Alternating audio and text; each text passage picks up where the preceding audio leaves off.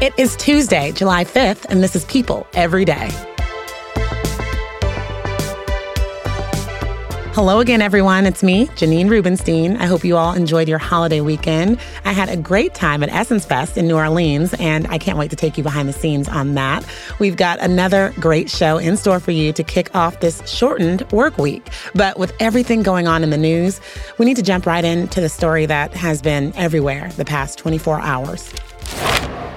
We're going to start with the aftermath of yesterday's horrific shooting in Highland Park, Illinois. As many of you have probably read and heard by now, a gunman opened fire during a 4th of July parade yesterday in the Chicago suburb. The parade was canceled the past two years due to the COVID 19 pandemic, and Highland Park natives were eager to return to the traditional parade route through the heart of their town. But during yesterday's festivities, a gunman began shooting from a rooftop along the parade route, injuring more than two dozen people and taking the lives of at least seven others.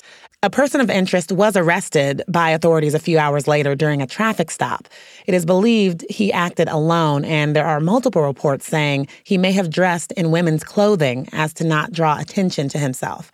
Authorities said they found a firearm and a high powered rifle at the scene.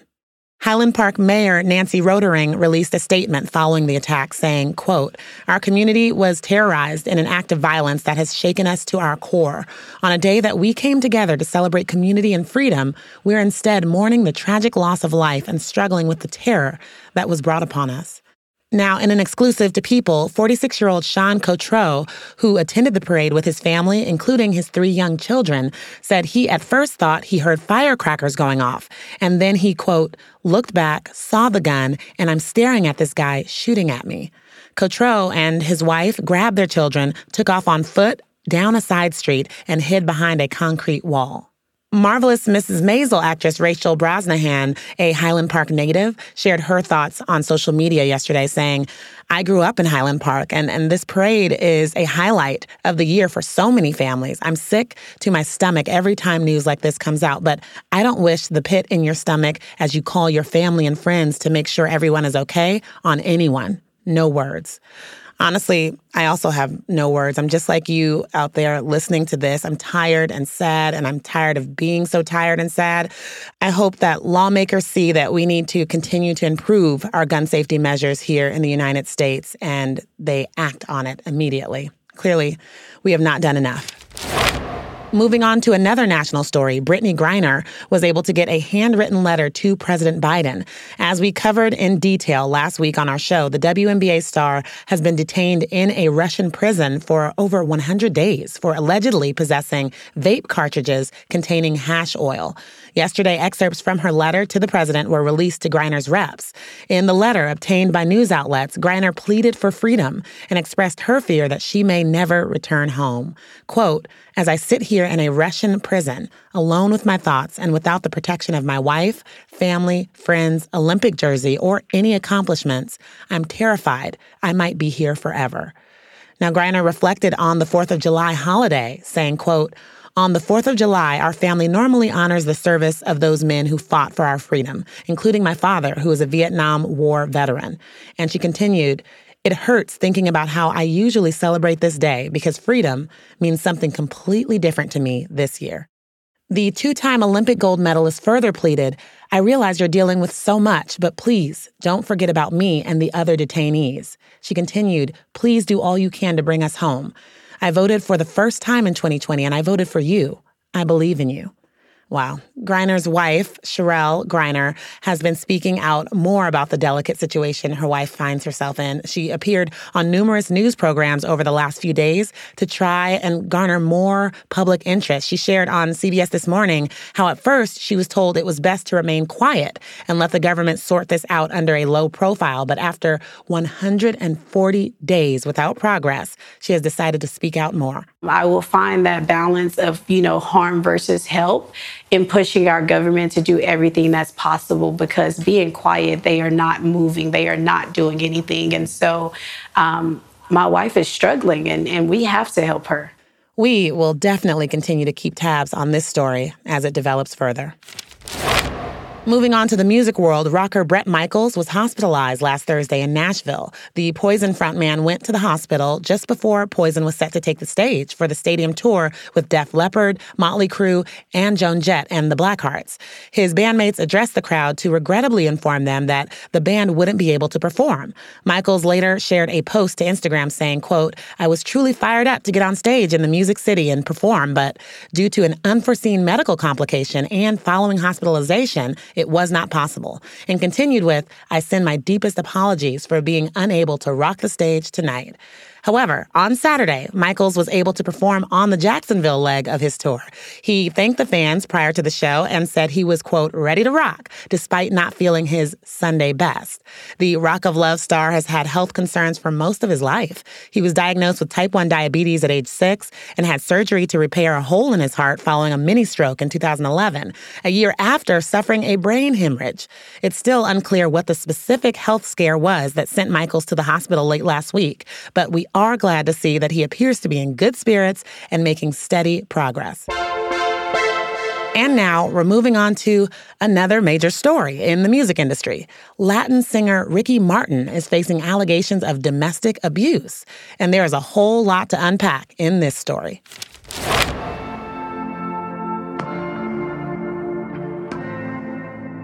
There is news coming out of the music world that has been sending shockwaves throughout the weekend. Ricky Martin is denying domestic abuse allegations after a restraining order was filed against him in Puerto Rico. Authorities did not reveal the petitioner's name, but representatives for the singer told people that they are, quote, very confident that when the true facts come out in this matter, our client, Ricky Martin, will be fully vindicated.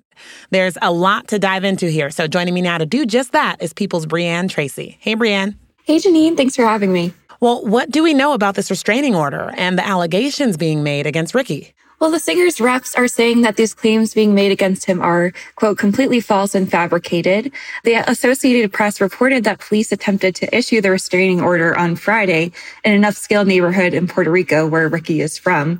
Police spokesman told the AP that up until now, police haven't been able to find him. And the spokesman also said that the order prevents Martin from contacting the person who made the complaint and that a judge will later decide whether the order should remain in place. And Telemundo had reported that details surrounding the complaint are still unclear, but the order was first issued by a judge on the Court of First Instance of San Juan following the petitioner's request. And officials reportedly also clarified that the petitioner did not initially file a police complaint, but instead went to court in their own right to request a protection order. Still very unclear what exactly happened, who made this complaint, and why they're filing it now. Wow. Well, this comes amidst some other legal trouble for Ricky. His ex manager, Rebecca Drucker, sued him for more than $3 million in unpaid commissions, according to legal documents obtained by people that were filed with the Los Angeles Central District Court on Wednesday. So, what's going on there? Well, Rebecca managed Ricky during two separate time periods, first from 2014 to 2018, and later from 2020 to 2022. And Rebecca said that the latter time frame was due to Ricky's personal and professional life being in absolute turmoil. And the 15 page complaint that she filed uh, said that Drucker helped Martin through recording contracts, touring and sponsorship deals, and other professional endeavors, and claimed that Martin had made millions of dollars with Rebecca by his side. And Drucker's complaint also mentioned an incident that allegedly took place in September 2020, where she claimed that Martin was threatened with a potentially career ending allegation. She said that through her counsel, Martin emerged unscathed and proceeded with his professional resurgence. She also claimed that Martin had fostered a toxic work environment where he constantly mistreated, manipulated, and lied to her, and forcing her eventually to resign as his manager in April 22. Oh, wow. And we should note that uh, Ricky has a property in Puerto Rico. His foundation is based out of Puerto Rico, um, but also he has a home in Los Angeles that he splits his time between. But wow, Brianne, so what did his team say about these allegations? We reached out to his team for comment about Rebecca, but they declined to comment. Got it. So has he spoken out about any or all of this at all yet? Ricky issued a response on his Twitter page on July 3rd saying that the protection order made against him is based on completely false allegations and that he can't share any more details at this time since it's an ongoing legal matter. He did say that he's grateful for all of the countless messages that he's gotten in solidarity and that he receives them with his heart. I guess as we know more about the case, he'll be able to, to speak out more. Wow. I know this is coming as a shock to a lot of fans, including, I have to say, my senior producer here on the show, who is a mm-hmm. huge Ricky Martin fan. So we just have to see how this all plays out. Brianne, thank you so much for stopping by to talk about all this with me. Thanks, Janine. Coming up, actress Rebel Wilson opened up about gaining back weight after her dramatic weight loss. After the break, we have a conversation surrounding what body positivity actually looks like in Hollywood. But first, you guys, the Essence Fest was everything. There were so many amazing performances and surprise celeb sightings, and I had such a great time in the Big Easy covering this. We absolutely have to get into it right after the break. Stay right here. Wyndham Hotels and Resorts makes travel possible for all. Whether it's the long haulers looking for a great cup of coffee, a roomier rest for the on a whim road trippers, or a place to make summer memories with the whole family. No matter who you are, where you're going, or why, with 24 trusted brands to choose from like La Quinta, Days Inn, and Super 8, your Wyndham is waiting. Get the lowest price at wyndhamhotels.com. Restrictions apply. Visit website for more details. It's Cuoco for Priceline. Ready to go to your happy place for a happy price? Well, why didn't you say so? Just download the Priceline app right now and save up to 60% on hotels. So, whether it's Cousin Kevin's Kazoo concert in Kansas City, go Kevin, or Becky's Bachelorette Bash in Bermuda, you never have to miss a trip ever again. So, download the Priceline app today. Your savings are waiting. Go to your happy place for a happy price. Go to your happy price, Priceline.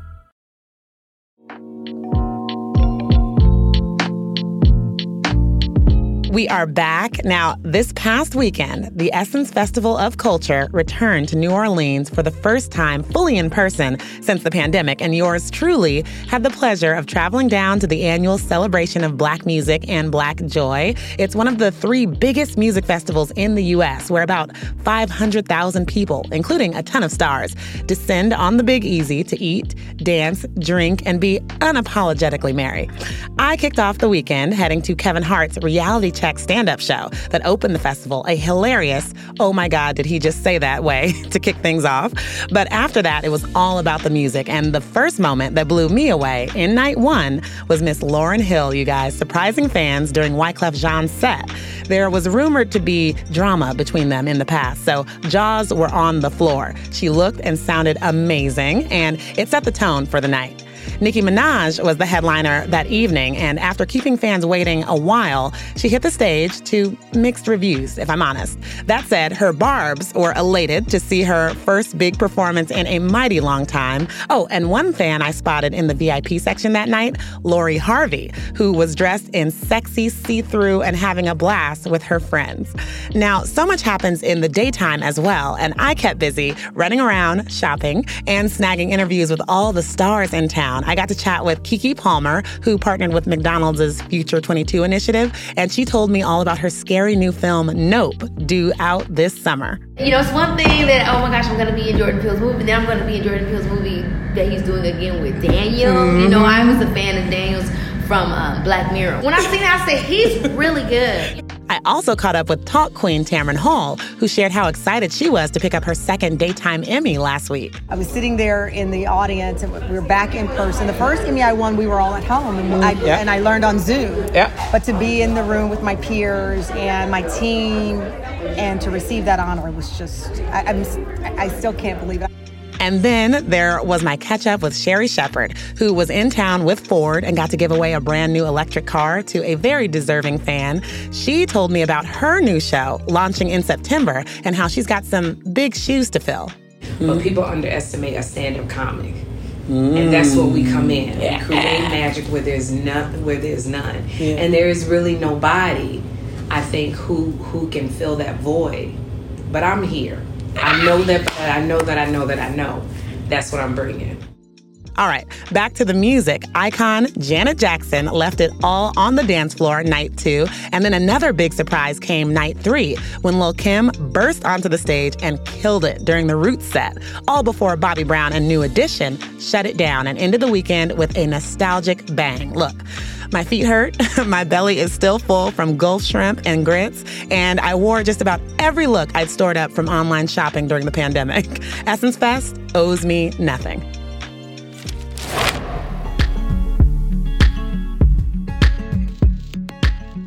Body positivity is a conversation that you probably discuss on a regular basis with your friends, but it is also something that gets a lot of attention in Hollywood. Lizzo, Adele, Kim Kardashian, and most recently, Rebel Wilson have each had an impact and their say on the topic. But what does it really mean? So, body positivity is defined as a social movement focused on the acceptance of all bodies, regardless of size, shape, skin tone, gender, and physical abilities, while challenging present present day beauty standards as an undesirable social construct.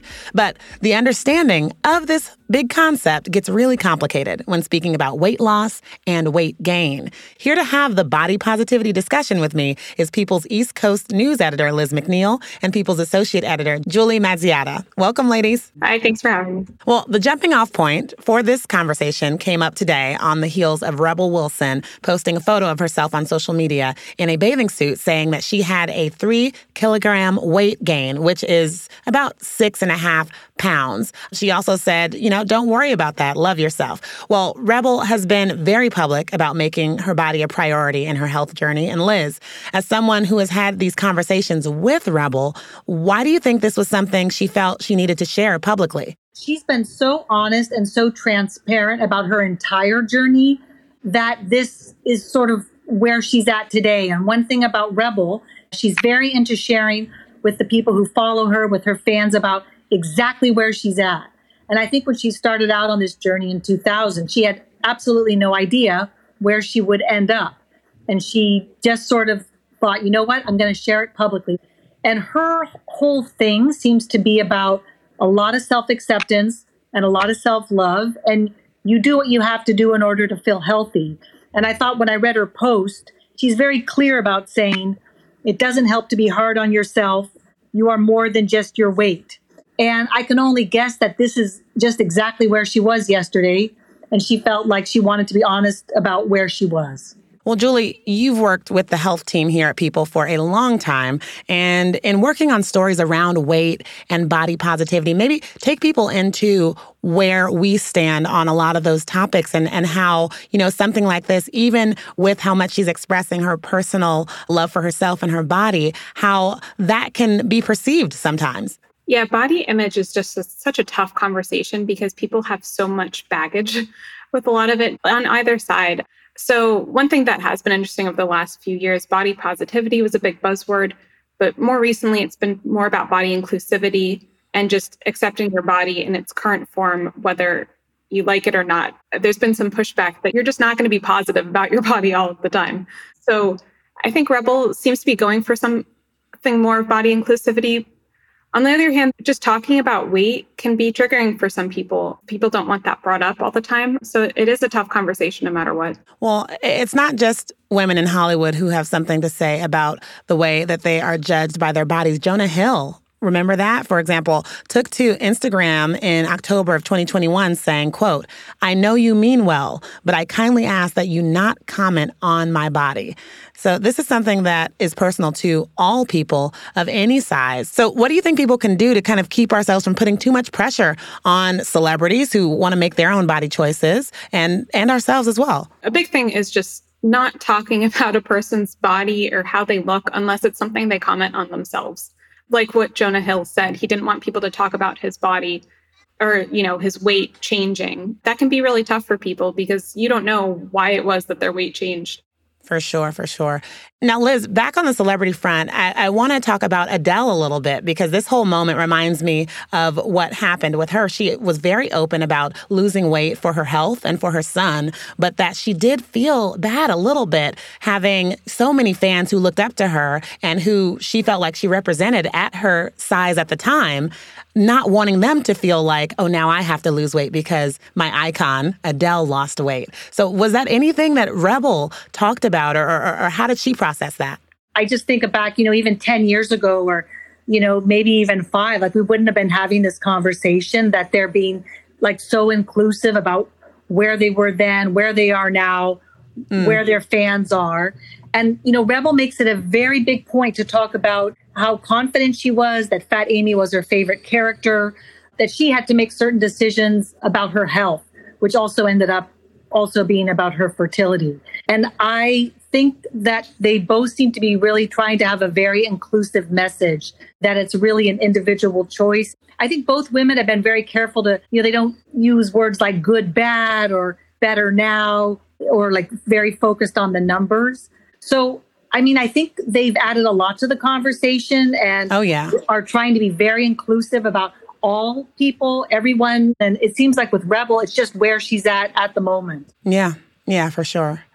Wow. Well, thank you both for being here and, and having this discussion with us. Thank you. Thanks for having us. All right, you guys, we've had a pretty full day of music news, and we've got one more music story for you that is something to make you smile and something to make you put on your nostalgia goggles. Over the weekend, 2000s boy band sensation the Backstreet Boys were performing in Toronto when the group introduced an honorary sixth member before performing their mega hit, I Want It That Way. Nick, Howie, AJ, Brian, Kevin, welcome Toronto native Drake to the stage, and the crowd absolutely loved it.